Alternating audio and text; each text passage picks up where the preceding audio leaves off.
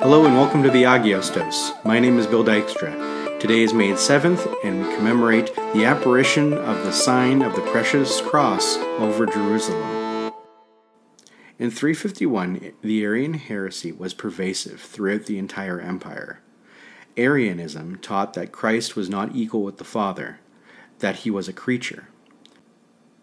Over 25 years previous, the Church at the Council of Nicaea affirmed the Christological belief that Jesus was both completely God and completely man. However, it is said that those who believed in the divinity of Christ were but a minority. Leading up to this point, the Roman Empire was ruled by the sons of Constantine. Constantius was co Augustus of the East, with his brothers Constantine II and Constans ruling in the West. However, in 340, Constantine II died. Constans followed him in 350, and unlike his brothers who ascribed to the doctrine set out at Nicaea, Constantius was an Arian Christian and was now sole emperor. Constantius promoted what he thought was a compromise between the two camps.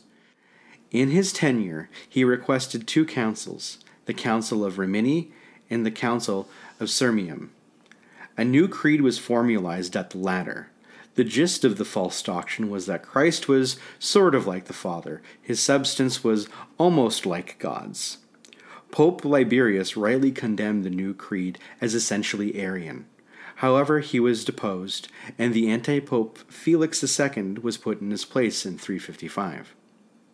Nothing was going to change Constantius's mind, because, four years previously, something unprecedented took place.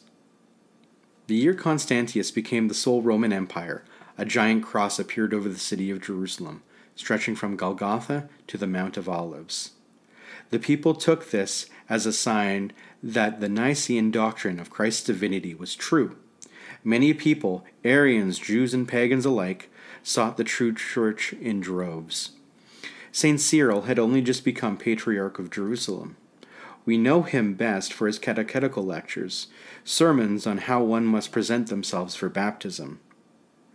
St. Cyril of Jerusalem writes to the emperor This, my first letter from Jerusalem, I send as first fruits to your sacred majesty, a tribute which it begets, you to receive and me to offer.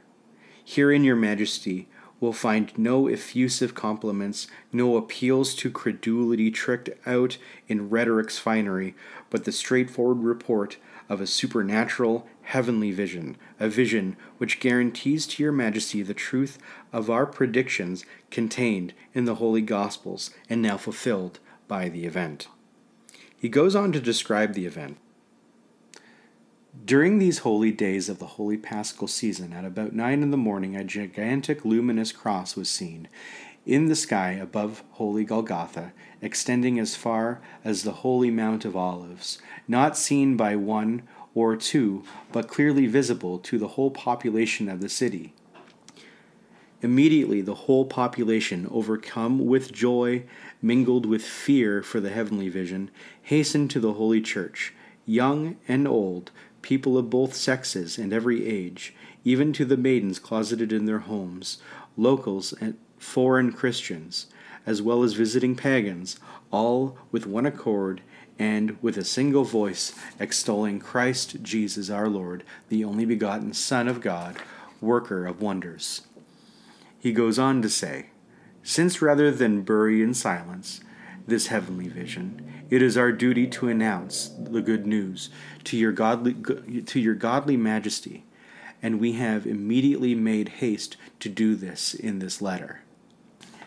And this is from the Kontakion today.